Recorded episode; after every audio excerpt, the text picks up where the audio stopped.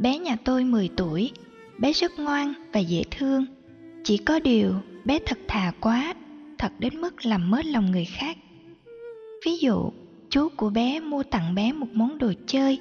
Khi chú hỏi, con có thích không? Thì bé không ngần ngại đáp, con không thích, đồ chơi đấy dởm lắm chú ạ. À. Nhiều lần vợ chồng tôi đã nhắc bé, nếu con không thích thì con cũng đừng nói ra, kẻo người khác buồn. Nhưng cháu lại bảo chúng tôi, như vậy là nói dối, bố mẹ vẫn dạy con không được nói dối cơ mà. Chúng tôi phải làm sao đây? Làm thế nào để dạy cháu đâu là nói dối, đâu là nói khéo, để không làm mất lòng người khác? Trương Tùng Lâm, Hà Nội Xem ra, lời dạy về lối sống chân thật từ anh chị đã có tác dụng chân phương đối với cách hành xử của bé. Đó là điều đáng mừng thay vì là nỗi lo. Ở lứa tuổi thiếu nhi, quan trọng nhất vẫn là lòng chân thật, từ lời nói cho đến việc làm. Đức tính này sẽ giúp cho bé trở thành bậc chân nhân về sau. Điều mà anh chị lo ngại đối với cháu là làm thế nào để có sự tương nhượng của lòng chân thật đối với sự ngoại giao khéo léo để không làm mất lòng người khác điều đó có thể thực hiện dễ dàng đối với một người đã trưởng thành, có sự cân nhắc giữa đắc và thất nhân tâm trong các quan hệ gia đình và xã hội. Nhưng đối với một bé vị thành niên, đây quả là điều khó làm, nếu không nói là không thể làm được. Anh chị không phải quá lo lắng về việc bé chưa được khéo léo trong ngoại giao, nhất là trong chối từ hoặc tiếp nhận đối với các cháu vị thành niên. Ứng xử yes hoặc no, hay thích hoặc không, là một hành vi phản ứng khá phổ biến. Không có gì phải quá bận tâm. Khoảng bốn năm năm sau, khi cháu bắt đầu vào tuổi cập kê, sự khéo léo do tác động của sự phát triển ý thức xã hội sẽ giúp cháu điều chỉnh dần những sự vụng về trong giao tế, nhất là khi cháu có được hai bậc cha mẹ lịch thiệp trong giao tế và quan tâm đến cháu như anh chị. Đối với người lớn, không nói dối vẫn chưa đủ. Tiêu chí quan trọng trong truyền thông giữa các tương quan xã hội là phải biết nói những lời phù hợp với chân lý khách quan, thể hiện sự hòa hợp đoàn kết, giữ được phong cách văn hoa và văn hóa trong giao tế nhằm mang lại giá trị và lợi ích. Thêm nữa, nên dạy cho trẻ cách giao tiếp và ứng xử lịch sự, đặc biệt là những điều tế nhị. Đối với trẻ thơ, sự hồn nhiên và chất phát vẫn là yếu tố quan trọng hàng đầu cần được khích lệ. Do đó, anh chị đừng quá lo lắng về tiêu chí làm thế nào để giáo dục cho cháu nắm bắt được nghệ thuật đâu là nói dối, đâu là nói khéo trong giao tế với mọi người nói chung và người thân nói riêng. Thời gian, sự trải nghiệm của bản thân, tấm gương ứng xử từ cha mẹ dần sẽ làm cháu biết cách ứng xử, nói năng sao cho phù hợp nhất. Sau khi ly hôn được hai năm, tôi đã tái hôn với một đồng nghiệp cùng cơ quan. Anh ấy rất thương tôi và chăm sóc con trai 10 tuổi của tôi rất chu đáo. Tuy nhiên, con trai tôi không chấp nhận anh ấy. Cháu luôn hậm hực, khó chịu với bố dượng. Lúc nào cũng nói trống không. Cháu cho rằng bố dượng là nguyên nhân bố mẹ cháu chia tay, nhưng thực tế không phải như vậy. Anh vào làm ở cơ quan tôi sau khi tôi đã ly dị chồng. Tôi thương anh và cũng rất thương con tôi nên dạy dỗ cháu thế nào để cháu lớn lên không hận thù và biết trân trọng những gì bố dượng đã dành cho cháu. Mai thị hồng anh, cao bằng. Chị hồng anh thân mến, phải thừa nhận đây là tình huống hiếm có vì hai lý do. Thứ nhất, con trai chị mới 10 tuổi mà có lối ứng xử của một người lớn về tâm lý. Thứ hai, chồng hiện tại của chị là người bố dượng lý tưởng thương con trai của vợ như con ruột và thương chị bằng tất cả tấm lòng chân thành. Đây là một diễm phúc lớn. Việc ứng xử ngỗ nghịch của con chị đối với bố dượng thực ra là phản ứng tâm lý phức tạp. Do cháu có mối đồng cảm với cha ruột và tự làm đồng minh với cha ruột. Do vậy, bất kỳ ai thay thế chỗ của cha ruột trong nhà đều bị cháu ứng xử phản cảm tương tự thôi. Điều đáng mừng là, người chồng hiện tại không chỉ yêu chị thật lòng, mà còn thương yêu và chăm sóc con ruột của chị. Đây chính là chìa khóa có khả năng hóa giải thái độ hậm hực khó chịu với bố dượng của con trai chị. Để con chị từ thái độ hận thù vô cớ trở nên biết trân trọng những gì bố dượng đã dành cho cháu. Chị cần thực hiện một số nỗ lực sau đây. Đối với con trai, chị nên theo dõi diễn biến tâm lý của cháu hơn là quá lo lắng cho cháu. Việc quan tâm tới cháu một cách sáng suốt, không cáu gắt, không quở trách sẽ giúp chị không tự dày vò cảm xúc của mình. Trong khi sự lo lắng quá mức chỉ làm cho chị khó có thể tiếp nhận trọn vẹn hạnh phúc đang có. Hơn nữa, cháu còn quá nhỏ để phán đoán đâu là đúng, đâu là sai, đâu là nguyên nhân ly dị của bố mẹ. Do ý thức chưa phát triển trọn vẹn, cháu có thể suy luận rằng bố dượng làm cùng cơ quan với mẹ nên hai người đã yêu nhau. Vì thế, nên mẹ và cha ruột cháu mới ly dị chị không phải nói nhiều với cháu như nói với một người lớn. Chỉ cần nói, bố dượng con vào cơ quan mẹ, sau khi mẹ đã ly dị bố ruột con. Nghĩa là mẹ mới biết bố dượng sau khi chia tay cha ruột con. Không cần phải thanh minh nhiều, vì không cần thiết và có thể làm cho vấn đề trở nên rắc rối. Điều quan trọng là mỗi khi chồng chị chăm sóc và lo lắng cho cháu. Chị nên nói với cháu rằng, bố rất thương con. Chỉ cần cho cháu biết tình thương mà bố dượng dành cho cháu là đặc biệt trong các tình huống cụ thể, thì nỗi ám ảnh bố dượng cướp chỗ cha ruột sẽ không còn nữa. Khi đến tuổi dậy thì, cháu bắt đầu biết yêu, thì tự động cháu sẽ thay đổi thái độ ứng xử tiêu cực. Lúc ấy cháu sẽ thương bố dượng nhiều hơn. Đối với chồng chị cần bày tỏ niềm hạnh phúc lớn lao khi chị có được anh ấy làm chồng và làm bố dượng của cháu. Chị phải bày tỏ cho anh ấy biết được các giá trị đặc biệt về sự có mặt của anh ấy trong cuộc đời của chị và gia đình chị. Khi cảm nhận được điều này, các thái độ hận thù vô cớ của cháu đối với chồng chị sẽ không còn là mối bận tâm hay buồn lo của anh ấy. Ít nhất về phương diện bù trừ tâm lý. Khi vợ chồng chị đã hiểu được nhau và hiểu được phức cảm tâm lý của cháu, tôi tin chắc là anh ấy sẽ không chấp nhận thái độ bất kính của con chị khi cháu còn quá nhỏ. Ngược lại, anh ấy sẽ giúp chị rũ bỏ những dằn vặt trong tâm chị mặc dù trong tình huống này, chị chẳng có lỗi gì. Đối với bản thân, chị phải tin tưởng nguyên tắc. Nước chảy đá mòn, có khả năng hiện thực rất cao. Nên đừng để tâm quá nhiều vào sự lo âu dây dứt không cần thiết. Điều này có thể ảnh hưởng tiêu cực đến hạnh phúc của gia đình chị. Điều đáng mừng là, chồng chị chăm sóc cháu rất chu đáo, chứ không phải làm lấy lệ qua loa hay lấy lòng chị. Niềm tin về sự thay đổi thái độ ứng xử của con trai chị sẽ làm cho anh ấy vững tin về lối sống cao thượng của mình.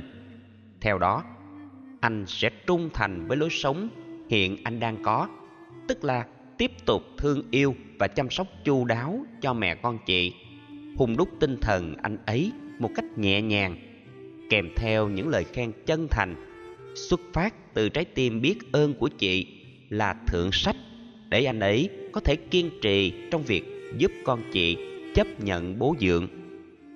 Công thức, mưa dầm, thấm đất sẽ dần dần giúp con chị thấy rõ giá trị của bố dượng, không thua kém gì cha ruột.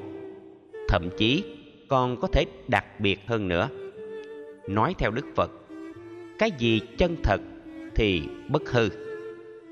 Thân chúc con chị sớm trưởng thành trong nhận thức và ứng xử chúc chị có một gia đình hạnh phúc Bạch thầy, con năm nay 18 tuổi, học lớp 12. Gia đình con có hai chị em gái, em con năm nay 12 tuổi. Con có một nỗi buồn không biết chia sẻ cùng ai. Bố mẹ con, đặc biệt là mẹ con, rất yêu và chiều em gái con. Chẳng mấy khi quát mắng em, em muốn gì đều được đáp ứng ngay. Ngược lại, với con thì mẹ rất nghiêm khắc, luôn trách móc, cấu kỉnh. Nhiều lúc con có cảm giác như con không phải là con ruột của mẹ, mà là con nuôi, con nhặt ở đâu về. Mỗi lần bố mẹ đối xử không công bằng với con là con rất tủi thân. Hằng đêm con vẫn khóc thầm. Con tự hỏi, con mắc lỗi gì? Con đã làm gì sai để bố mẹ hắt mũi con như vậy? Con luôn là học sinh giỏi, ở nhà con lễ phép, chăm chỉ, rất ít khi làm trái ý bố mẹ, vậy mà... Con mong thầy giúp con tìm ra câu trả lời và cho con những lời khuyên để có thể thay đổi được tình trạng này. Con rất yêu bố mẹ, nhiều khi con muốn nói Mẹ ơi, con yêu mẹ. song không hiểu sao con không thể thốt ra lời được. Đặng Minh Hòa, Kiên Giang Trả lời câu hỏi không nên phân bì với em út Thông thường, trong một gia đình có hai con trở lên Người con út thường được cha mẹ quan tâm, chăm sóc nhiều hơn người con lớn. Cái cảm giác tuổi đã lớn bằng với người trưởng thành làm cho một số cha mẹ không nghĩ rằng nhu cầu chiều chuộng đứa con đã lớn là cần thiết nữa. Trong khi đó, đứa con út thường được chiều chuộng hơn vì cha mẹ thường nghĩ nó chưa được trưởng thành. Từ đó, cha mẹ thường thể hiện nhiều sự quan tâm và chăm sóc hơn. Thay vì phân bì với em út con hãy nên vui mừng rằng mình đã lớn rồi đã biết tự chăm sóc bản thân. Còn em mình nhỏ hơn nên cần đến bàn tay và trái tim thương yêu của cha mẹ hơn. Làm chị mà biết nhường cho em là một điều phúc có gì đâu mà phải buồn và khóc phải không Thỉnh thoảng, trong một số tình huống, ở ngưỡng cửa thành người lớn của con cái, một số cha mẹ trở nên nghiêm khắc hơn để mong cho con hoàn thiện về nhân cách. Do vậy, mỗi lỗi lầm nho nhỏ của con cái thôi, cha mẹ cũng đã rầy la và trách móc. Càng quan tâm nhiều, muốn cho con của mình giỏi giang. Có những cha mẹ càng thể hiện sự khó tính với đứa con được quan tâm. Lòng những mong cho con trưởng thành nhân cách thật sự. Đây là một hiện tượng tâm lý gia đình khá phổ biến ở những nước châu Á, trong đó có Việt Nam. Con nên làm quen với hiện tượng này để không còn cảm thấy tuổi thân, một cảm giác tiêu cực mà duy trì nó trong nội tâm, hạnh phúc sẽ bị thiêu đốt. Đừng tuổi thân và khóc thầm. Khi nghĩ mình bị cha mẹ đối xử không công bằng, một số người con, phần lớn là con gái, phát sinh tâm lý tuổi thân, dễ khóc thầm. Tâm lý tuổi thân vốn là tiêu cực này không dừng lại sẽ làm nảy sinh một chuỗi phản ứng tiêu cực khác như mặc cảm, tự ti, buồn chán, than vãn, thở dài, trầm cảm, tuyệt vọng. Người ta có thể nói đến và đạt đến công bằng xã hội và công bằng pháp lý, nhưng khó đạt được sự công bằng tình cảm. Vì nhịp đập của tình cảm không dựa trên cán cân lý trí, mà là cảm xúc. Cha mẹ con thấy em con còn nhỏ, mới 12 tuổi, nên chăm sóc cho em nhiều hơn. Âu cũng là chuyện thường tình điều này không phải là sự bất công bằng về tình cảm. Con nên hiểu trái tim của cha mẹ để mừng cho em gái của con. Là một học sinh giỏi ở trường và là đứa con ngoan ở nhà, con nên lấy các đức tính mà con đang sở hữu như chăm chỉ, lễ phép, ít khi làm trái ý bố mẹ, làm hành trang cho hạnh phúc. Đừng vinh vào các đức này để mặc cảm và tự làm khổ bản thân, vốn là điều không nên. Thực ra con có mắc lỗi lầm gì đâu con có bị bố mẹ hắt hủi đâu mà phải tự làm khổ. Con giỏi và chững chạc như thế nên cha mẹ nghĩ rằng con đã tự lập được rồi, và do vậy mới ít quan tâm hơn. Khi quan tâm thì mong con được trọn vẹn hơn, hoàn hảo hơn nên có phần gắt gao hơn. Mong con hiểu được điều này để cuộc sống trở nên hạnh phúc và có ý nghĩa hơn. Học truyền thông tình thương. Để có thể thay đổi được tình hình, con nên nỗ lực thực hiện ba việc sau. Thứ nhất, không nên có cảm giác con là con nuôi được cha mẹ con nhặt ở đâu về. Cảm giác tai hại này như một cặp kính màu đen. Mà khi con đeo vào thì cảm giác bị tổn thương sẽ gia tăng. Do vậy, khi tình thương yêu thật sự của cha mẹ dành cho con con vẫn cảm thấy chẳng có gì hoặc khó có thể nhận ra được. Thứ hai, con tập làm quen với lối ứng xử. Nói với cha mẹ, thay vì nói về cha mẹ. Nói về cha mẹ là đề cập đến cha mẹ như một đối tượng vắng mặt. Con đơn phương nói các thông tin con cảm nhận về cha mẹ. Có thể đúng, nhưng cũng có thể là một chiều và sai. Điều quan trọng là khi nói về cha mẹ với người khác, cha mẹ con đâu hề biết và cảm nhận. Để thay đổi tích cực, nếu lời con nói về cha mẹ là đúng và chân thành nói với cha mẹ con sẽ chia sẻ cảm xúc của con trước lối ứng xử của cha mẹ dành cho con. Từ đó cha mẹ con có cơ hội hiểu rõ tâm lý và cá tính của con hơn. Nhờ đó gia đình sẽ trở nên trên thuận dưới hòa tình thương khăng khích, đầm ấm an vui hơn. Hơn nữa khi chia sẻ trực tiếp với cha mẹ thì những gì cha mẹ bị con hiểu lầm mới được làm sáng tỏ. Nhờ đó, cha mẹ và con hiểu và thương nhau nhiều hơn. Thứ ba, nếu truyền thông được xem là một nhịp cầu thông tin, thì truyền thông tình thương là đầu mối của hạnh phúc, nhất là hạnh phúc gia đình giữa vợ và chồng, giữa cha mẹ và con cái. Trong truyền thông hạnh phúc hãy tránh tình huống biến giả định thành thực tiễn. Thực tiễn chỉ có một, trong khi giả định về thực tiễn thì quá nhiều. Dĩ nhiên, trong nhiều giả định, chỉ có một giả định đúng với thực tiễn mà thôi. Con nên tập truyền thông như con mong muốn, và điều này rất cần thiết. Mẹ ơi, con kính thương mẹ lắm nếu con mặc cảm với cha, thì đổi ngôi một thành cha. Cha ơi, con kính thương cha lắm. Truyền thông tình thương là thực phẩm của hạnh phúc. Già trẻ, nam nữ, vai trò xã hội nào cũng cần đến các chất liệu hạnh phúc này. Nên nhớ, lời nói không mất tiền mua. Không chỉ có giá trị trong các xã giao, mà còn tác động tích cực đến tình thương yêu trong từng gia đình. Khi con nói lên được điều con muốn nói, dù nói trong nước mắt và uất nghẹn, con sẽ giúp cha mẹ hiểu con nhiều hơn và đúng hơn. Chỉ một vài lời nói mà có thể thay đổi được tình hình thì xứng đáng làm biết mấy, phải không con?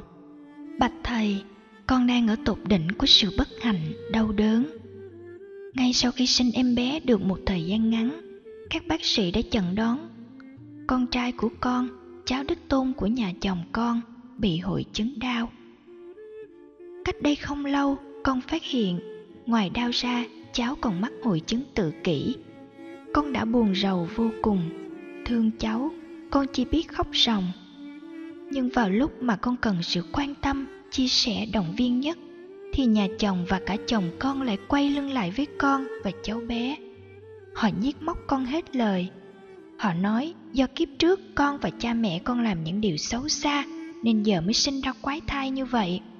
Họ còn tỏ thái độ muốn đuổi con và cháu bé về bên ngoài cho khuất mắt. Quê con ở tận Lạng Sơn, gia đình con nghèo lắm. Bố mẹ con lại già yếu. Bây giờ mà đưa cháu bệnh tật về làm khổ ông bà ngoại thì con không nỡ. Nhưng nếu cứ tiếp tục sống trong gia đình nhà chồng thì bữa nào con cũng cơm chan nước mắt. Cháu bé là dòng giống nhà họ, nỡ nào họ lại đối xử tệ bạc đến vậy. Nếu không phải vì con của con thì con đã quyên sinh rồi. Nhưng nếu con làm vậy, ai sẽ chăm lo cho bé? Mong thầy cho con lời khuyên để giúp con thêm nghị lực vượt qua thử thách khắc nghiệt này. Con xin cảm ơn thầy. Lò thì sao mai, cầu giấy, Hà Nội. Không nên đổ lỗi cho kiếp trước. Dù chủ trương có kiếp luân hồi và tin vào nhân quả, nhưng đạo Phật không cho rằng tất cả những nỗi khổ niềm đau và sự bất hạnh của ta ở kiếp này là hậu quả của kiếp trước đổ lỗi cho kiếp trước sẽ làm cho bất hạnh trở nên phức tạp hơn khó kết thúc hơn và ảnh hưởng tiêu cực đến đời sống hiện tại nhiều hơn. Theo đức phật, tìm kiếm nguyên nhân và hỗ trợ duyên của những đau khổ và bất hạnh ở hiện tại sẽ giúp ta giải quyết các vấn nạn một cách có hiệu quả và dứt điểm. Hãy áp dụng công thức truy tìm nguyên nhân để khắc phục hậu quả này vào trường hợp con chị bị hội chứng đau và hội chứng tự kỷ. Trước nhất chồng và ông bà nội không nên đổ lỗi cho người mẹ bất hạnh và gia đình bên vợ. Làm những điều xấu xa nên giờ mới sinh ra quái thai như vậy. Sự ngộ nhận và thái độ quy kết sai lầm này chỉ làm cho vấn đề trở nên tồi tệ hơn và người mẹ khổ tâm sẽ bị suy sụp tinh thần, sống trong trầm cảm và bế tắc nhiều hơn. Theo khoa học, hội chứng đau thường xuất hiện với các bà mẹ trung niên như là kết quả của sự dư thừa một nhiễm sắc thể số 21 thay vì hai mà trở thành ba ở thai nhi, làm suy yếu khả năng nhận thức và sự phát triển thể chất của trẻ, kéo theo một số chứng bệnh khác. Tự kỷ là hội chứng rối loạn tâm thần về tương tác xã hội và rập khuôn trong các hành vi ứng xử tạo ra sự thờ ơ, ít quan tâm đến người khác và ứng xử khác lạ với người xung quanh. Nếu được phát hiện sớm trước 3 tuổi và có hỗ trợ tích cực từ cha mẹ và người thân, hội chứng tự kỷ có thể được khắc phục ở mức độ tương đối. Người bệnh có thể hồi phục chức năng ứng xử và có đời sống xã hội bình thường. Do đó, thay vì đổ lỗi, quy tội cho người mẹ khổ đau và gia đình vợ.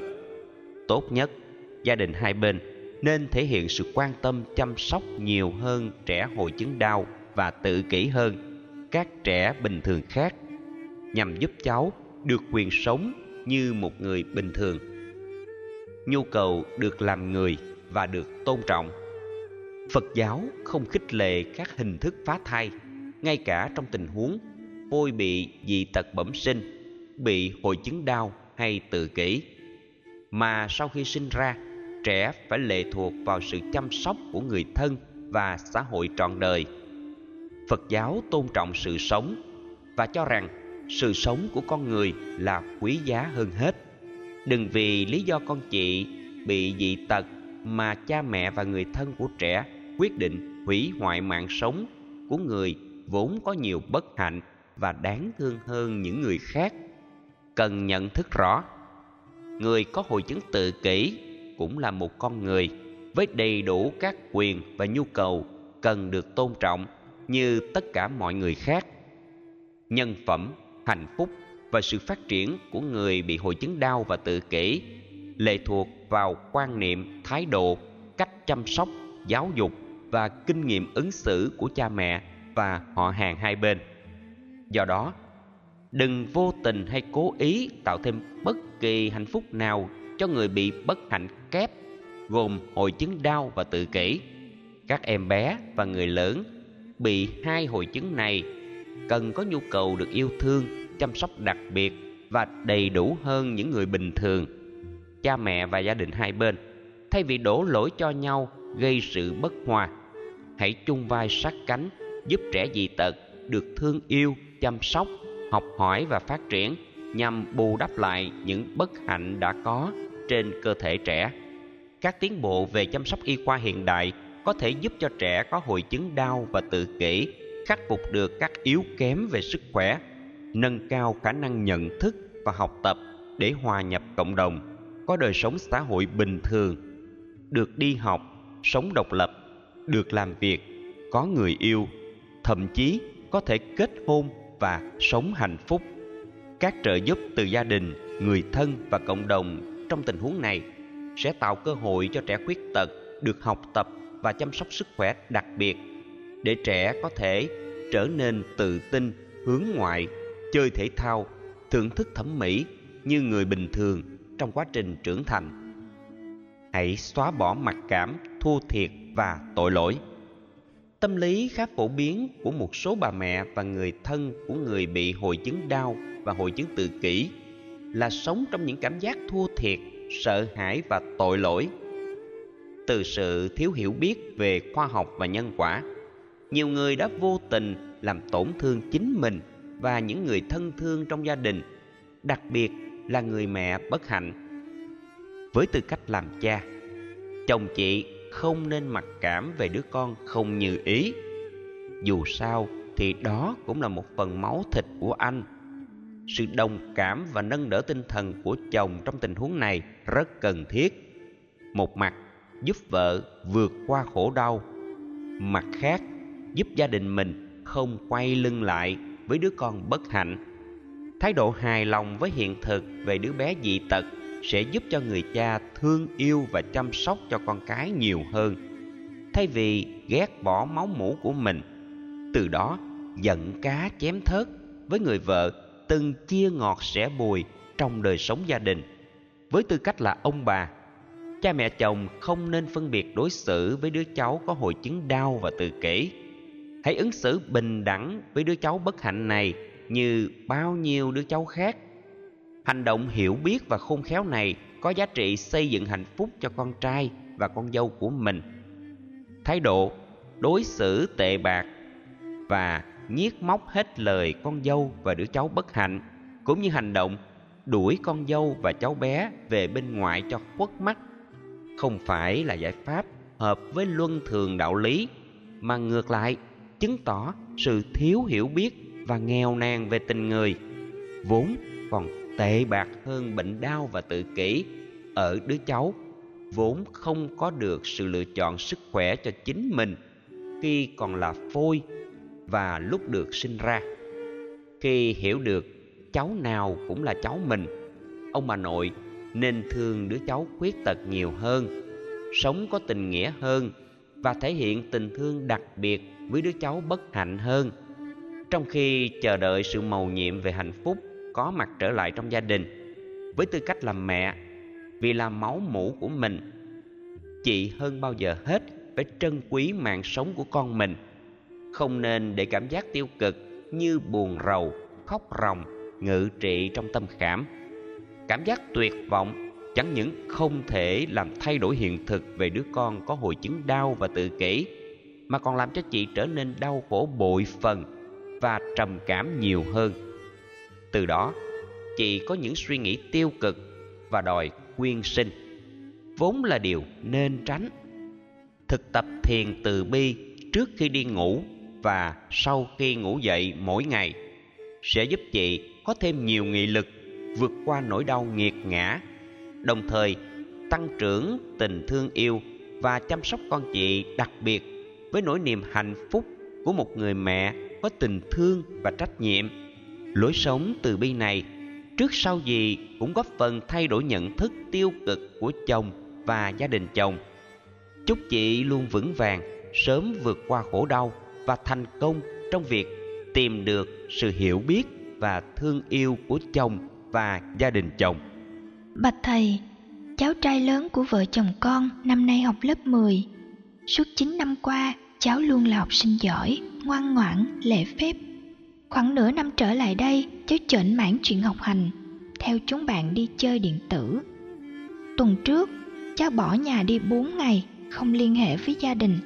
Sau đó, nhờ một người bạn có nick của cháu đã liên lạc với cháu trên mạng và báo tin cho gia đình chúng con. Vợ chồng con liên hệ với cháu, đề nghị cháu về nhà nhưng cháu nhất định không chịu. Cháu nói cháu lớn rồi và muốn ở riêng, cháu sẽ đi thuê nhà ở. Và nếu bố mẹ cứ nài ép về nhà, cháu sẽ cắt đứt liên lạc. Chúng con cũng không biết cháu lấy tiền đâu để đi thuê nhà. Thấy tình hình quá căng, sợ cháu làm liều, chồng con đưa ra phương án để cháu về căn hộ 18 mét vuông mà vợ chồng chúng con đang cho sinh viên thuê. Chúng con nhờ bạn cháu chuyển chìa khóa căn hộ cho cháu sau khi đã mua thực phẩm để sẵn trong tủ lạnh cho cháu. Tạm thời, chúng con mới tìm ra giải pháp như vậy vì rất sợ làm căng, cháu sẽ bỏ học. Nhưng về lâu dài chúng con biết là không thể như vậy được. Con mong thầy cho chúng con lời khuyên để tiếp cận cháu, hướng cho cháu đường đi đúng trong tương lai. Chúng con rất sợ mất cháu. Cháu vốn rất ngoan, hiền, chăm học.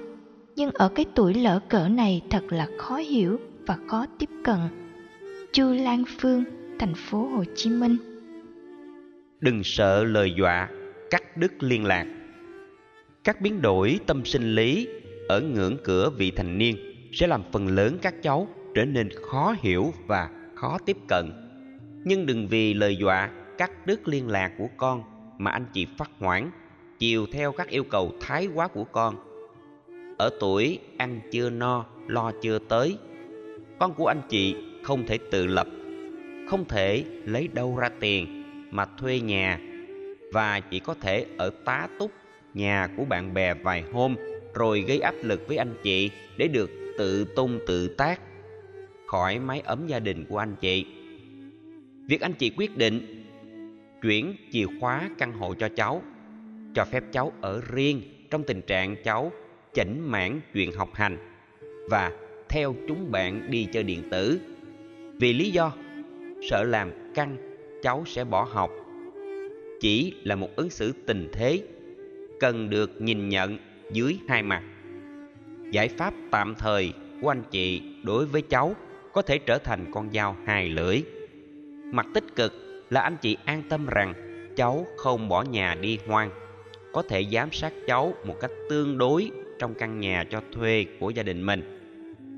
Mặt tiêu cực là lối giải quyết này chỉ mới là chữa lửa khi nó đã bốc cháy, chứ chưa tìm ra được nguyên nhân phát hỏa và cách ngăn chặn không cho nó tái diễn trong tương lai. Tại sao cháu không muốn ở cùng nhà với cha mẹ? Một khi cháu thắng anh chị trong kế sách, nhất định không chịu được một lần. Cháu sẽ tiếp tục đe dọa anh chị trong những lần khác. Biết là không thể như vậy được là một nhận thức đúng anh chị cần nỗ lực để cháu trở lại phong độ vốn có là ngoan, hiền, chăm học, để hướng cho cháu đường đi đúng trong tương lai. Anh chị không nên quá lo sợ lời dọa của cháu, mà hãy bình tĩnh tìm ra nguyên nhân sa sút trong việc học tập, nghiện game online và sống buông thả như hiện nay. Truy tìm lý do buồn chán. Chán nản và bỏ học là cả một quá trình chứ không phải là chuyện một ngày một đêm. Ngoài đam mê, việc cháu chơi trò điện tử, anh chị nên tìm hiểu từ bạn bè. Anh chị nên tìm hiểu từ bạn bè cháu xem liệu việc cháu không còn hứng thú học hành có phải do bị trầm cảm và tuyệt vọng từ một biến cố nào không? Chẳng hạn như thất tình, bị trì chiết. Cháu có bị bạn bè xấu tác động không? Chương trình học, có vượt quá sức học của cháu, làm cho cháu căng thẳng và muốn quên đi mọi chuyện bằng trò chơi điện tử không? Trong gia đình, có thiếu vắng sự quan tâm chăm sóc nào từ phía cha mẹ và người thân không? Không khí gia đình có quá căng thẳng hay lạnh lẽo đến nỗi cháu có cảm giác vô dụng hoặc mệt mỏi và muốn bỏ nhà ra đi không? Dù xuất phát từ nguyên nhân nào anh chị nên tiếp cận cháu trực tiếp, chứ không nên qua trung gian là bạn của cháu. Hiện tại, cháu đang ở nhà của anh chị. Việc tiếp cận sẽ dễ dàng hơn. Lạc mềm, buộc chặt là điều anh chị cũng nên áp dụng. Không nên quát mắng, la rầy cháu.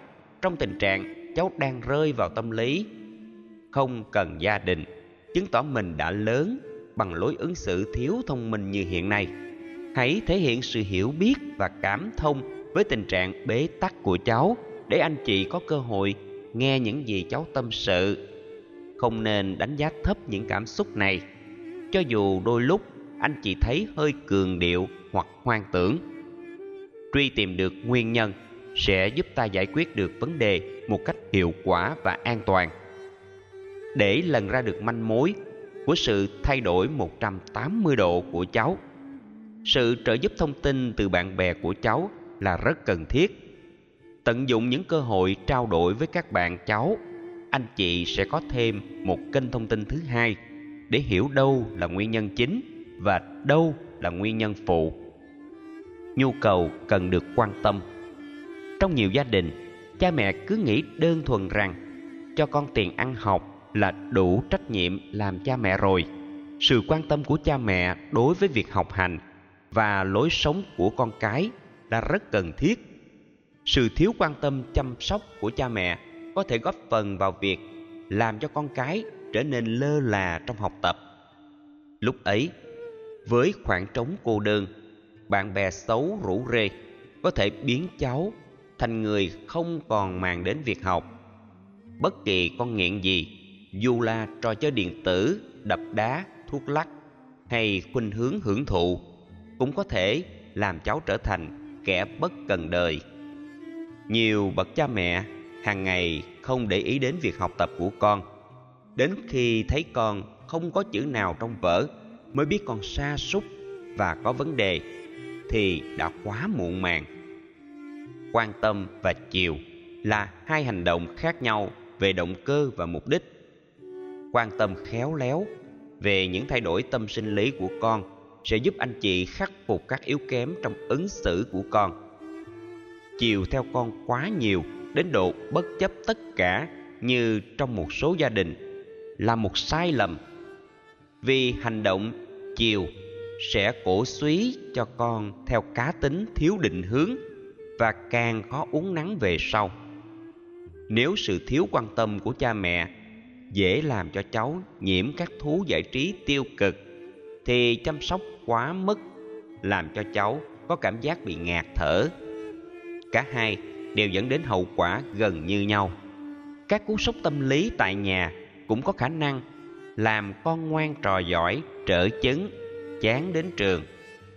Bằng cách ứng xử trung đạo, anh chị nên thể hiện vừa có sự cảm thông, thấy rõ các nhu cầu tâm lý cháu, vừa khéo léo trong định hướng cháu sống tích cực và có trách nhiệm với bản thân mình và gia đình.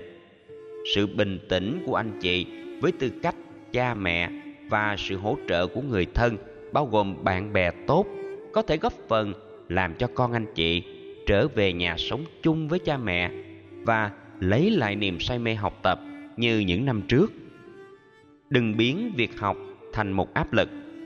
Nếu cháu bị áp lực học tập do học ở trường chuyên và thành tích học tập là nguyên nhân chính dẫn đến sự mệt mỏi, bỏ học của cháu. Thì anh chị nên giúp đỡ cháu vượt qua khó khăn này. Không nên so sánh thành tích học tập của cháu với bạn bè cùng trang lứa. Vì như thế, có thể tạo ra mặc cảm tâm lý thua kém chúng bạn. Kết quả là, thay vì phấn đấu hơn, có cháu quyết định buông xuôi cho khỏe. Khi căng thẳng quá, mà kết quả học tập kém hơn chúng bạn có thể làm cho một số cháu rơi vào mặc cảm thua sút và chán nản. Khi không theo kịp bài học, bị điểm thấp thường xuyên, các cháu cảm thấy xấu hổ và không còn hứng thú tới trường học vì có thể nghĩ rằng mình thật vô dụng. Có cháu muốn lập nghiệp sớm vì nghĩ rằng cha mẹ có thể tìm một công việc tốt, lương bổng cao, học chi cho mệt và bị nhiều áp lực quá cần khích lệ tinh thần con. Có bằng cấp, sẽ dễ xin việc hơn, lương bổng cao hơn, công việc ổn định hơn, và cơ hội thăng tiến trong nghề nghiệp cũng cao hơn. Nhận thức đúng này sẽ góp phần giúp cháu vượt qua được những khó khăn và thử thách trong việc học và không bỏ học nửa chừng. Tách con khỏi bạn bè xấu. Trẻ em thường dễ đua đòi bạn bè hơn là chịu ảnh hưởng từ cha mẹ và thầy cô giáo. Để tránh các ảnh hưởng tiêu cực đối với cháu, trước nhất anh chị cần đánh giá nhóm bạn của con anh chị xem chúng có liên quan đến hút hít, ăn nhậu, quan hệ nam nữ, bạo lực, trộm cắp không, hay chỉ đơn thuần là ham vui, bỏ học hành. Đồng thời, cũng nên xem vai trò của cháu trong nhóm này. Nếu nhóm bạn là nguy hiểm thì anh chị cần phải khôn khéo, kiên quyết, can thiệp và cách ly, dù khó cỡ nào. Thậm chí, có thể nhờ đến các sự trợ giúp của xã hội và luật pháp. Dĩ nhiên, phải hết sức bình tĩnh, khôn khéo. Việc uống nắng cách suy nghĩ, cách sống sai lệch sẽ giúp cho cháu thoát khỏi các nguy hiểm hiện tại và về sau. Bên cạnh việc cách ly bạn xấu anh chị nên tạo điều kiện cho cháu giao lưu với bạn tốt và gắn kết với người thân trong họ tộc để cháu không cảm thấy hụt hẫng và trống trải. Cũng nên tạo các hoạt động vui chơi giải trí lành mạnh để giúp cháu quên đi những ngày sống buông thả, giúp con trở về cuộc sống bình thường. Sau khi thu thập thông tin từ bạn bè cháu về nguyên nhân muốn ở riêng của cháu, anh chị nên phân tích tình huống và từng bước khéo léo thuyết phục cháu trở về sinh hoạt với gia đình như trước đây. Đồng ý cho cháu ở riêng. Anh chị không thể kiểm soát được tất cả những hành vi thất thường, thậm chí biến thái của cháu. Ở tuổi học trò, các cháu khó vượt qua được các cám dỗ từ các trang mạng đồi trụy, mơ tưởng trái cấm, góp gạo, thổi cơm chung, ăn nhậu, hút sách và có thể nhiễm các thói quen tiêu cực khác. Nên lưu ý, trong mọi tình huống, khi thuyết phục cháu trở về nhà, cố gắng đừng giận dữ và quát tháo. Mắng nhiếc con lúc này dĩ nhiên không phải là giải pháp tốt.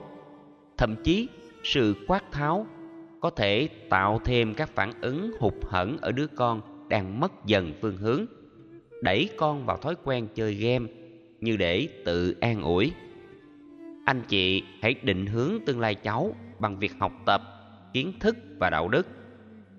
Gợi ý con về các môn thể thao thích hợp. Sẵn lòng chia sẻ với con khi con gặp phải nỗi khổ niềm đau.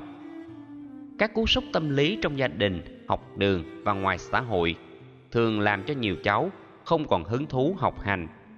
Trong trường hợp này, cha mẹ không thể phớt lờ tâm lý và cảm xúc khổ đau của con cần chia sẻ và hướng dẫn cháu cách đón nhận các biến cố và tránh các cú sốc trong cuộc sống.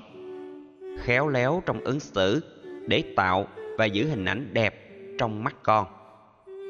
Tất cả những điều trên sẽ giúp cháu nhận ra được tình thương cao cả của cha mẹ đã dành cho cháu.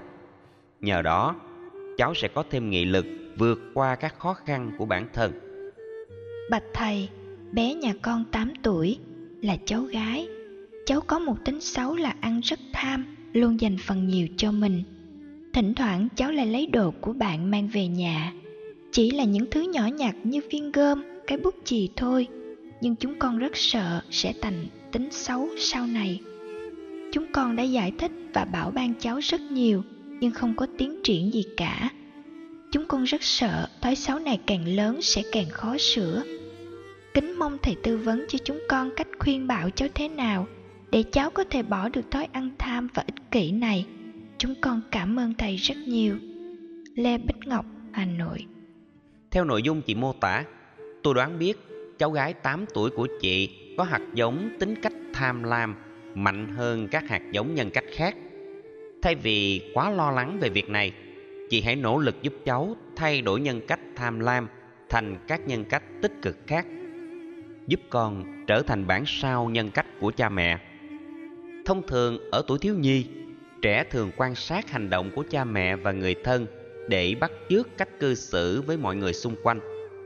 Nhận ra được tính cách tham lam của cháu, chị và chồng chị hãy dùng lối sống, biết quan tâm, chia sẻ, tặng biếu, giúp đỡ người khác để hướng dẫn cháu. Mỗi khi có cơ hội tặng biếu ai cái gì, vợ chồng chị nên cho cháu chứng kiến, rồi giải thích cho cháu nghe về các giá trị nhân bản và nhân văn của hành động quan tâm và cứu giúp người. Trong nhà khi ăn cơm, chị hãy xới cơm và múc đồ ăn cho chồng con và đề nghị chồng chị nói lời cảm ơn chị. Đáp lại, chồng chị nên làm hành động tương tự đối với chị và các con. Nhận được, chị nên cảm ơn chồng trước mặt con. Đồng thời, giải thích với cháu rằng, muốn sống hạnh phúc, ta phải biết quan tâm đến người khác. Chứng kiến sự quan tâm và chăm sóc nhau, con chị sẽ học dần lối sống tử tế và vị tha một cách có ý thức. Mô hình, cả nhà ta cùng quan tâm và chăm sóc nhau, sẽ là lối sống tích cực. Phát triển lối sống này, con chị sẽ biết quan tâm tới tha nhân. Nhờ đó, tâm ích kỷ và tham lam sẽ được chuyển hóa. Mỗi khi có điều kiện, vợ chồng chị nên dẫn cháu đến các trung tâm nuôi dưỡng trẻ em cơ nhở, bất hạnh. Thay vì tự mình làm, vợ chồng chị nên hướng dẫn cháu cùng làm việc, trao tặng quà cho những người kém may mắn với thái độ trân trọng, thương yêu và hạnh phúc. Sau đó giải thích với cháu về nghĩa cử cao thượng sẽ giúp con người sống có tình người, nhờ đó hạnh phúc hơn.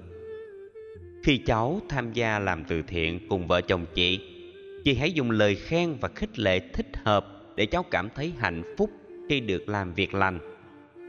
Trải qua năm tháng, các hạt giống tính cách tử tế, vị tha, vô ngã cao thượng và tích cực sẽ ảnh hưởng đến cháu cháu sẽ trở thành bản sao của tính cách cao quý này. Mưa dầm thấm đất là phương châm thích hợp cho việc gieo trồng các tính cách tích cực, sự phát triển nhân cách của con người. Chọn phim cảnh tích cực cho trẻ, vì hạt giống tham ăn và tham lam nổi trội hơn các hạt giống nhân cách khác ở cháu. Vợ chồng chị đừng nên cho cháu xem phim ảnh có nội dung hưởng thụ, ăn uống ăn chơi. Cảnh giật đồ cướp của bạo lực, bạo động, đánh lộn, bắn giết. Thay vào đó, nên cho cháu xem các chương trình mang tính giáo dục cao. Các phim hoạt hình có giá trị, thể hiện sự quan tâm và giúp đỡ người khác. Sở dĩ phải làm như thế là vì theo phật giáo, con người là kết quả của những gì con người đã hưởng thụ.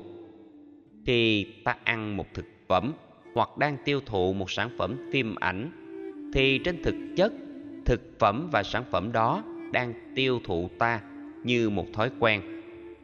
Thói quen có sức chi phối lối sống và nhân cách của con người.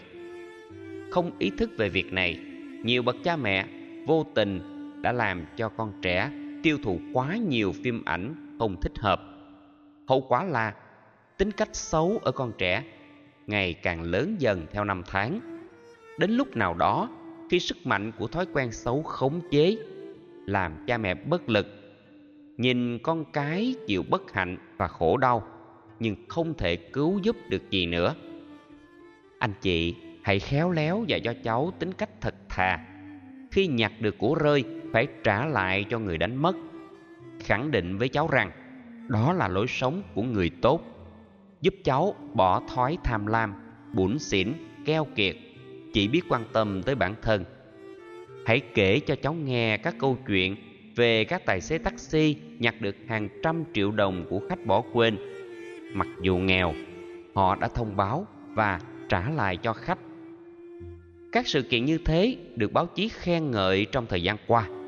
Hãy đề cao tấm gương, nghèo cho sạch, rách cho thơm, để cháu làm phương châm sống sau này. Thường xuyên đọc cho cháu nghe các câu chuyện có thật, về lối sống chân thật, có tình người, rồi yêu cầu cháu kể lại. Khen tặng cháu, khi cháu nhớ được các câu chuyện tình người có giá trị. Đừng làm cho cháu cục hứng khi cháu bắt đầu biết quan tâm đến người thân và mọi người xung quanh. Lời khen tặng đúng chỗ sẽ có tác dụng khích lệ và góp phần làm thay đổi nhân cách của con người. Đừng nghĩ rằng ở tuổi trẻ thơ cháu chưa biết gì về việc phân biệt tốt xấu. Mông lung giữa việc tốt và việc xấu là một trạng thái tiêu cực của tâm lý. Mà các bậc làm cha mẹ nên tích cực giúp đỡ con em mình vượt qua. Trái tim và nhận thức của trẻ thơ dễ được thay đổi. Uống nắng nhân cách của trẻ cũng giống như chăm sóc cây cảnh. Đừng để cây lớn rồi uống. Đến tuổi thành niên, nhân cách đã được định hướng, rất khó thay đổi nếu đương sự không có quyết tâm cao, thì khó thành công. Người mẹ thường gần gũi con trẻ hơn cha.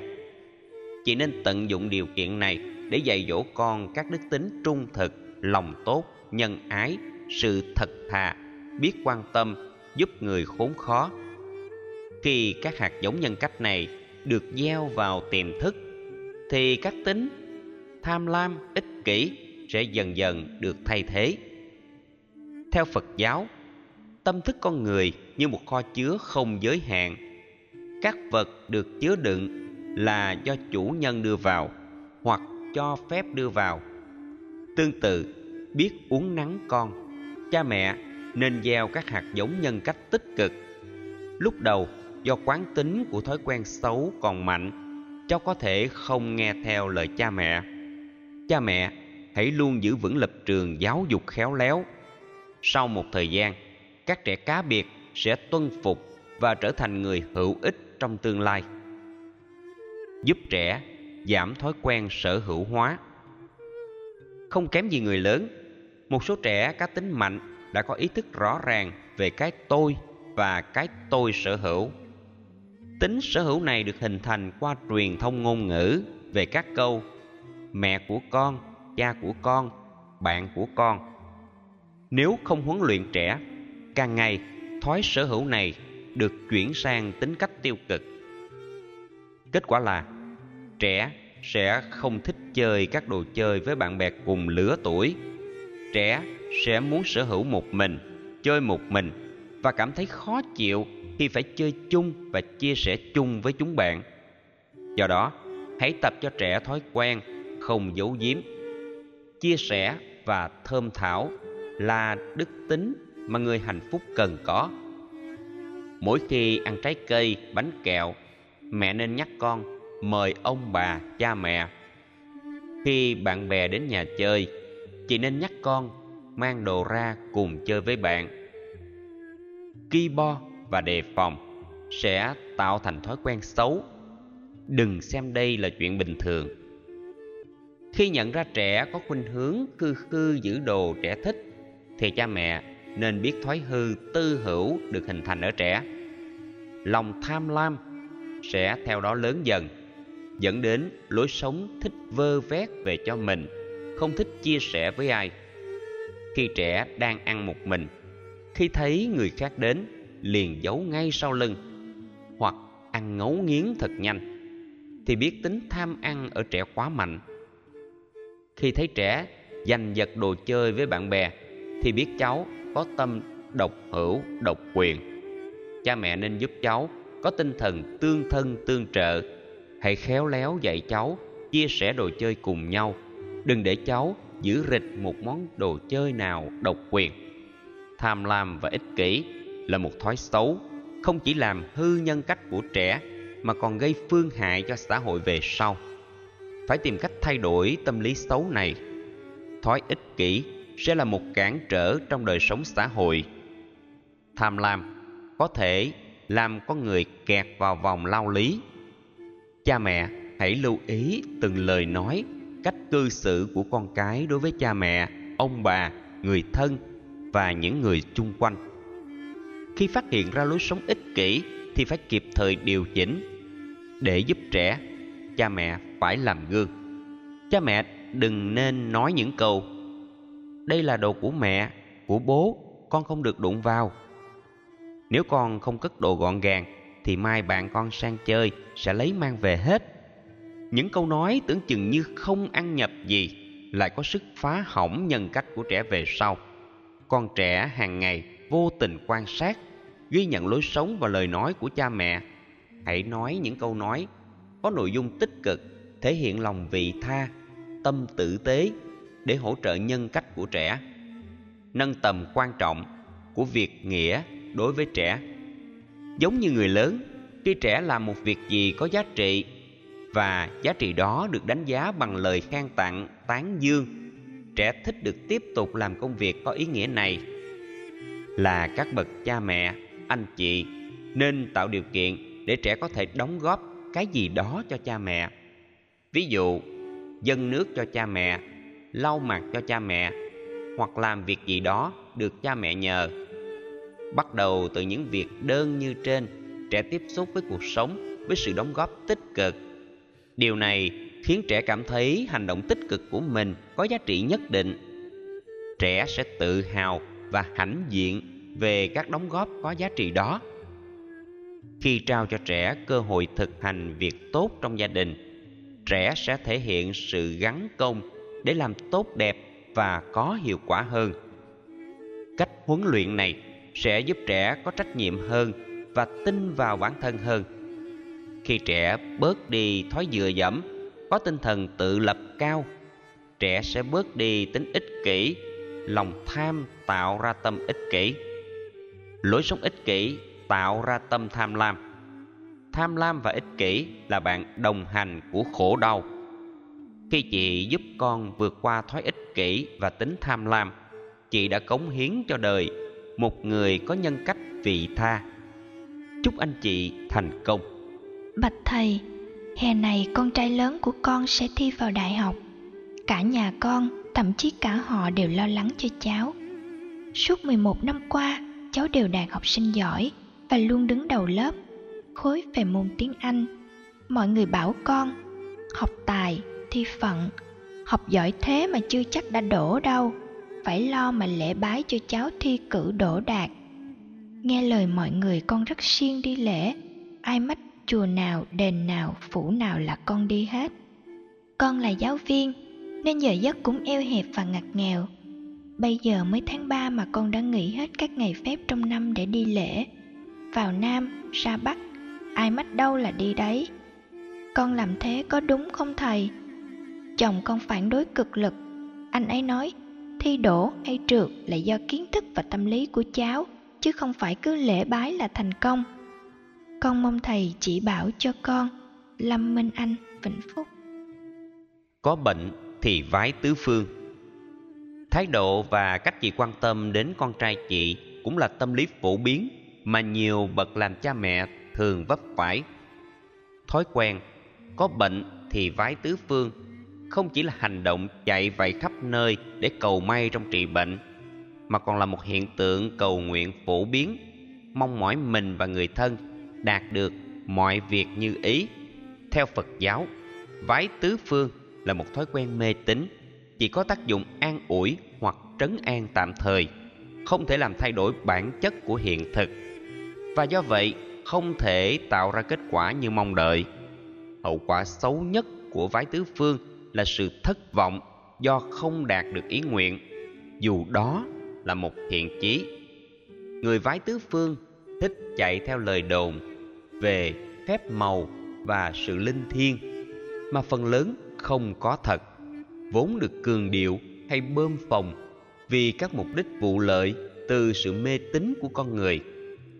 Lời đồn về sự linh thiêng, cầu gì được đó có khoảng cách rất lớn đối với kết quả trong hiện thực, vốn hiện hữu và tồn tại khách quan đối với nguyện ước của con người. Người mê tín thường không nhận chân được điều này, nên tốn nhiều thời gian, công sức, tiền bạc trong vái vang vô ích và do vậy không thể giải quyết được vấn nạn nào. Phản ứng dội ngược từ việc vái tứ phương là sự thất vọng vì không đạt được kết quả như mong đợi. Đạo phật gọi đó là khổ đau do mong muốn mà không được toại nguyện. Hành động, vào nam ra bắc, ai mách đâu là đi đấy của chị. Chẳng những không giúp ích gì cho cháu, ngược lại còn làm cho cuộc sống của gia đình chị và công việc của chị trở nên xáo trộn. Cụ thể là bất hòa giữa vợ chồng chị kết quả là chồng chị phản đối cực lực khi thấy chị quá cả tin vào mê tín. Và con chị thì không vui khi biết vì mình mà cha mẹ phải gây gỗ với nhau. Thái độ, cả họ đều lo lắng cho cháu là không cần thiết. Vì con trai chị là người có ý thức tự lập cao, học hành có kết quả như ý từ nhiều năm qua và sẽ tiếp tục thành công ở năm nay và những năm tiếp theo. Không nên tin vào học tài thi phận. Mặc dù rủi ro trong thi cử là không thể tránh, nhưng tin rằng học tài thi phận chính là một nhận thức sai lầm. Người mê tín thường không phán đoán và giải quyết các vấn nạn trên nền tảng nhân quả, mà chỉ thiên hướng về sự mong muốn chủ quan. Học giỏi thế mà chưa chắc đã đổ đâu là một quan niệm lệch lạc, có thể ảnh hưởng tiêu cực đến quan niệm, số phận an bài, mà một bộ phận xã hội cảm thấy mình trở nên yếu đuối và không thể thành công trong thi cử hay bất kỳ nỗ lực tích cực nào. Quy luật khách quan không thể phủ định, là người học lực giỏi có tỷ lệ thi đỗ đạt cao hơn trong các kỳ thi chuyển cấp, tuyển sinh vào đại học so với nhóm có học lực trung bình. Tỷ lệ đỗ đạt do may mắn là không đáng kể. Người học giỏi mà bị rớt trong các kỳ thi thì chưa thật sự là giỏi. Trong thi cử, nếu người giỏi không thể thi đỗ nổi, thì người có học lực khá trở xuống, không thể đạt điểm cao. Cần phải tin rằng, học tài thi đỗ là chân lý. Số phận chẳng qua chỉ là sự suy nghĩ sai lầm về năng lực hoặc nguồn tiềm năng sẵn có trong mỗi người đến độ. Có người đã không thể tin rằng mình có thể làm được một việc gì có ý nghĩa. Nếu do lễ bái mà được đổ đạt như một số phận đỏ, thì có lẽ những người nhà giàu chịu khó lễ bái để đổ đạt cao trong các kỳ thi, không ai bị rớt và tất cả đều thành công. Thực tế, kết quả thi đổ đạt đã không làm phụ lòng những người nỗ lực học tập nghiêm túc suốt cả mùa học, và nhất là có phương pháp học thi trong mùa thi đầy thử thách. Qua những gì chị mô tả, tôi tin rằng con chị đã giữ phong độ học tập suốt 11 năm qua đều đạt học sinh giỏi và luôn đứng đầu lớp. Trên nền tảng logic này, chị hãy an tâm rằng con trai chị sẽ dễ dàng vượt qua kỳ thi tốt nghiệp và đổ vào đại học sắp tới. Truyền thống học giỏi suốt 11 năm của cháu sẽ giúp cháu dễ dàng thành công trong thi cử hơn chúng bạn. Trong khi con chị không có bất kỳ biểu hiện lo lắng, lơ đỉnh, mê chơi, ham vui, tuột dốc trong học tập, chị càng không nên lo lắng cho cháu và vì cháu hãy để con chị tự giải quyết vấn đề học tập và thi cử của mình như cháu đã từng tự lực trong thời gian qua. Nhân quả của thành công. Theo phật giáo, nhân quả là cán cân công lý chuẩn xác nhất và không bị con người lũng đoạn. Thay vì chạy vậy vái tứ phương, đạo phật dạy mọi người nắm vững luật nhân quả để biến các ước mơ trở thành hiện thực. Ai nắm vững và sống theo nhân quả người ấy nắm chắc sự thành công trong tầm tay. Trong kinh tạng pali đức phật dùng hình ảnh như kẻ vắt sữa ở sừng bò, đầu bò, lưng bò, đuôi bò, chân bò để chỉ ra tình trạng rằng làm sai quy luật nhân quả, làm sai phương pháp thì dù có ước nguyện chân thành, đương sự cũng không thể đạt được thành tựu mỹ mãn. Ai cũng biết sữa có trong bầu sữa của con bò. Vắt sữa sai cách, sai chỗ. Dù trong thân bò có sữa, cũng không thể có được sữa để uống. Mê tín và các hành động tín ngưỡng như vái tứ phương, cầu trời, khẩn thần, giống như vắt sữa bò thiếu phương pháp, không thể mang lại kết quả tốt lành. Nếu kiến thức chân chính là chìa khóa mở cửa các cơ hội thành công thì chánh tư duy là tư duy phương pháp, tư duy tích cực, tư duy phù hợp với quy luật cuộc sống, sẽ là nền tảng đưa đến thành công.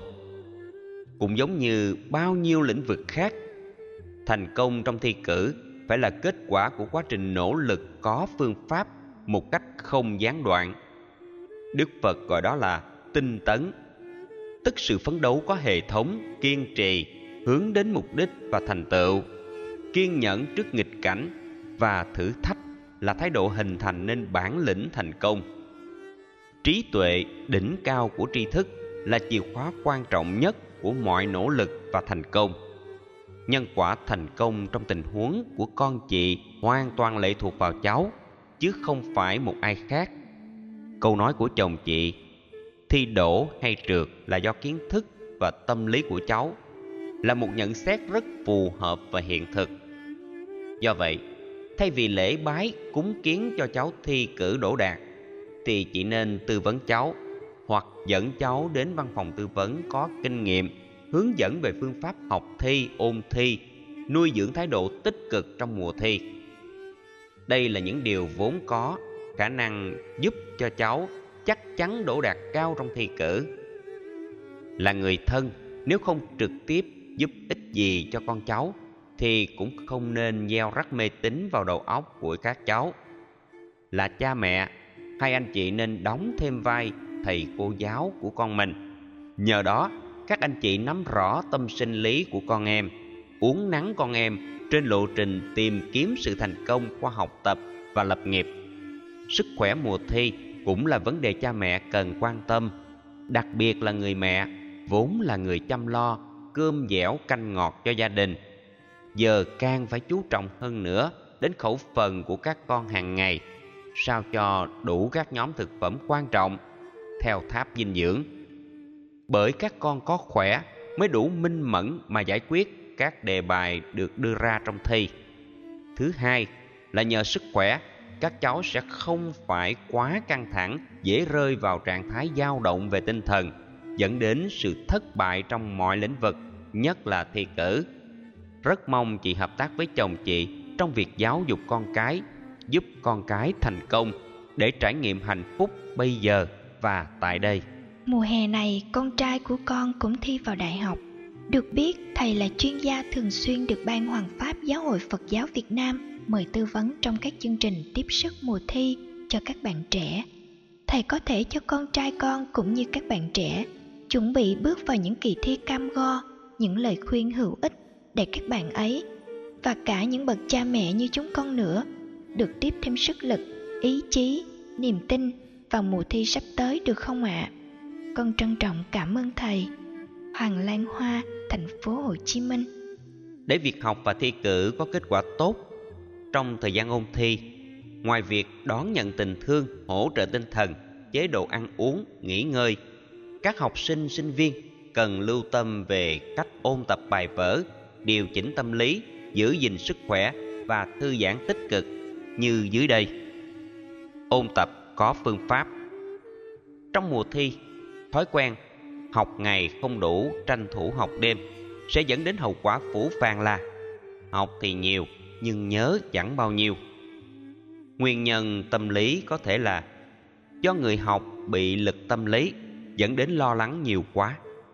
Do quá lo lắng nhiều học sinh và sinh viên đã cắm đầu cắm cổ vào việc học học nhồi nhét, học ôm đồm. Sự đè nén quá tải này sẽ dẫn đến tình trạng trống rỗng kiến thức đã học được trong bộ não. Năng lực trí nhớ bị suy giảm nghiêm trọng sẽ không thể giúp người học đạt kết quả trong thi cử. Trọng tâm của việc ôn tập là làm thế nào để nhớ chính xác và nhớ dai nội dung môn học nhồi nhét quá nhiều thông tin vào não. Trong những ngày trước kỳ thi, sẽ dẫn đến tình trạng khối óc bị bão hòa, không thể nhớ thêm được nữa. Đối với các môn thuộc khoa học nhân văn và xã hội, người học cần tóm tắt và nhớ ý chính, không nên học thuộc lòng từng câu chữ và tất cả chi tiết. Đối với các môn thuộc khoa học tự nhiên, cần thuộc và hiểu các công thức định lý để có thể giải đáp các bài tập dùng bút marker, gạch dưới các ý quan trọng để dễ tập trung vào các ý chính trong bài.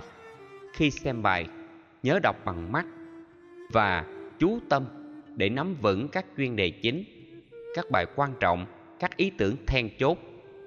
Dùng kiến thức logic để phân tích, tổng hợp và hệ thống toàn bộ môn học, ôn lại những nội dung cần nhớ nhất trước khi đi ngủ tâm lý và sức khỏe mùa thi. Lo lắng, sợ hãi, thiếu tự tin, thiếu tập trung là những tâm lý tiêu cực mà người học nên tránh trong mùa ôn thi.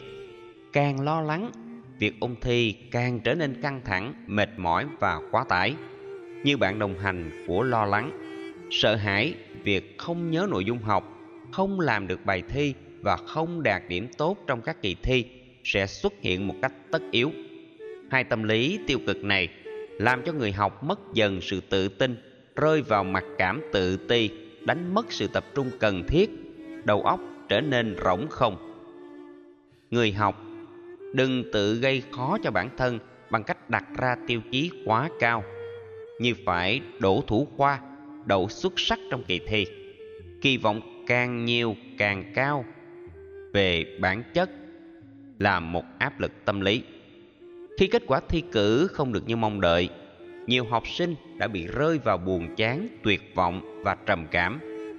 Hãy học đều đặn, ôn thi có phương pháp.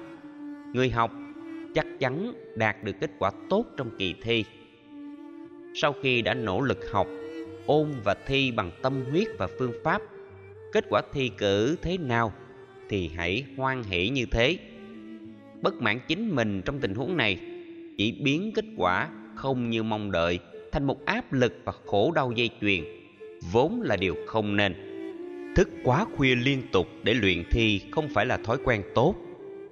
Thức quá khuya, ngủ quá ít sẽ làm cho người học giảm trí nhớ, mơ màng ban ngày, lẫn lộn bài vở, cắm râu ông nọ vào cầm bà kia.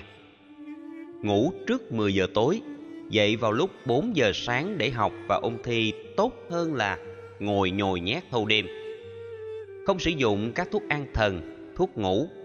Vì như thế, hoạt động của não sẽ bị ức chế. Các dữ liệu không thể nạp vào đầu. Khi nằm trên giường, chỉ nhớ đến hơi thở ra vào thật sâu và thư thái, buông bỏ mọi thứ sang một bên, ngay cả những gì vừa được ôn xong. Hít thở thật sâu và nhẹ nhàng để máu được tươi nhuận neuron thần kinh được kích thích. Quá trình trao đổi chất trong cơ thể được tốt. Đây là cách xả stress trước giấc ngủ. Để giấc ngủ thật sâu, không bị ác mộng. Sáng dậy, tinh thần được sảng khoái, sức khỏe được phục hồi. Thư giãn tích cực. Trước khi đi ngủ, người học nên tập thể dục nhẹ trong vòng 15 phút để thư giãn cơ bắp vượt qua mệt mỏi không còn căng thẳng. Các động tác vận động toàn thân, chạy bộ, bơi lội, nhảy dây, thể dục thẩm mỹ, tập, phất thủ hoặc yoga là những bài tập có khả năng tái tạo sức khỏe tốt, đảm bảo được sức khỏe trong suốt mùa ôn thi và thi cử. Người học sẽ làm bài thi tốt hơn và đỗ đạt cao. Xả stress bằng xem phim, chơi game, đánh bài, cờ tướng, cá độ nhảy múa hip hop và tám với bạn bè không phải là sự lựa chọn thông minh trong mùa ôn thi. Với các giải trí này thuộc dạng lợi bất cập hại này, bạn trẻ khó có thể kiềm chế và làm chủ mình. Do đó, có thể bị sa đà và mất thời gian cho mục đích phụ, thay vì giữ gìn sức khỏe cho mục đích chính. Bị phân tán tâm trí quá nhiều cho giải trí trong mùa thi là không tốt tránh ăn uống tạp nham ngoài phố, vì có thể bị trúng thực và tiêu chảy. Vốn có thể làm cho thí sinh không thể đủ sức để ôn thi và làm bài thi có hiệu quả. Tránh sử dụng các chất kích thích như rượu, bia, thuốc lá, thuốc lắc, cà phê. Chỉ làm cho thần kinh căng thẳng thêm. Thư giãn đúng cách có khả năng làm cho máu huyết lưu thông, thần kinh êm dịu. Xả hơi cho não bằng nhạc, liệu pháp sẽ giúp tâm được thư lắng. Nhớ, đừng nghe nhạc buồn, nhạc rên rỉ, nhạc thất tình, nhạc gào thét, nhạc rốc vì chỉ làm nhức đầu và căng thẳng thêm. Thực tập thiền để xả stress là nghệ thuật tốt nhất để có mùa thi như ý. Thực tập thiền đi, giúp ta phục hồi sức nhanh và thư giãn tốt. Đi một cách chậm rãi, nhẹ nhàng thư thái, sau giờ ăn trưa và ăn tối, để bao tử có thể làm việc tốt hơn, cung cấp năng lực cho não hoạt động tốt hơn. Vừa đi, vừa hít thở không khí trong lành, khi từng bước thảnh thơi, liên tưởng miệng mình như một hoa sen đang nở, cười thư thái để lòng được an nhiên. Có mặt ở trung tâm thi trước khoảng 30 phút đi bách bộ theo phong cách thiền nêu trên, để làm quen với không gian của trường thi. Xem phòng thi như nhà mình, xem giám thị như người thân, ta có thể giải phóng cảm giác lo âu và sợ hãi không cần thiết. Khi ở trong phòng thi, nhớ hít thở thật đều đặn, đừng để cảm giác sợ hãi chi phối. Làm bài xong, nếu còn thời gian, đừng vội nộp bài sớm hãy xem lại bài làm thật kỹ.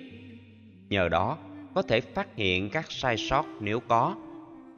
Tập trung với hơi thở thiền sẽ giúp thí sinh giải phóng được cảm giác hồi hộp, lo lắng, căng thẳng. Nhờ hít thở thiền, ta giữ được tâm lý thoải mái, bình thản, an nhiên. Nhờ đó, làm bài thi đạt kết quả tốt hơn. Khi được các bậc cha mẹ và thầy cô quan tâm hỗ trợ và hướng dẫn các kỹ năng nêu trên. Tôi tin rằng các học sinh và sinh viên sẽ tự tin học tốt, thi tốt và vượt vũ môn trong các kỳ thi một cách nhẹ nhàng và thư thái. Bạch thầy, vợ chồng con có hai người con, một cháu trai, năm nay 17 tuổi và một cháu gái 10 tuổi. Hồi nhỏ, cháu trai rất ngoan, thường nghe lời bố mẹ rất ít khi cháu cãi hay làm trái ý bố mẹ nhưng từ khi cháu sang tuổi 14, 15, cháu như trở thành một con người khác hẳn. Hay cáu bẳn, cãi tay đôi với bố mẹ và ít khi chia sẻ, tâm sự với mọi người trong gia đình. Cháu chỉ ăn những thứ cháu thích ăn, làm những việc thích làm, mặc những bộ quần áo cháu thích mặc mà bỏ ngoài tai những góp ý, khuyên răn của bố mẹ. Chúng con là những người khá hiện đại, không ép uổng con cái điều gì quá quắt quan hệ trong gia đình khá dân chủ, cởi mở. Tuy nhiên, tới giờ phút này, khi chỉ còn một thời gian ngắn nữa là cháu thi đại học, thì vợ chồng chúng con thực sự lo lắng, nhiều khi hoang mang, không biết phải xử sự, dạy dỗ cháu thế nào cho hợp lý. Làm sao để cháu vẫn ý thức được những điều đúng đắn mà vẫn tự lập, tự chủ, có trách nhiệm với cuộc sống tương lai của bản thân? Chúng con rất mong thầy chỉ bảo Chúng con cảm ơn thầy nhiều. Hàm Hải Anh, Lai Châu Đọc thư của anh chị, tôi thông cảm với những lo lắng của anh chị khi con cái hay cãi lại lời cha mẹ. Ai cũng biết rằng, nhiệm vụ của cha mẹ là dạy dỗ con cái học hành siêng năng, có ý thức và tác phong tốt, có lối sống lành mạnh, có hành xử phù hợp với chuẩn mực xã hội, làm lợi ích cho bản thân và gia đình, để giúp con cái có chung nhận thức với cha mẹ và làm theo những gì cha mẹ dạy, có tinh thần tự lập, tự chủ, có trách nhiệm với cuộc sống tương lai của bản thân, các bậc cha mẹ nên lưu ý một số điều sau đây. Không thể hiện sự tức giận. Trong tình huống con cái không vâng lời, không làm theo lời khuyên tốt của cha mẹ, dù rất bực bội nhưng chúng ta không thể hiện sự thất vọng và giận dữ. Tuyệt đối không dùng các biện pháp đánh đòn, trừng phạt, quát mắng hâm dọa, buộc con cái phải nghe lời.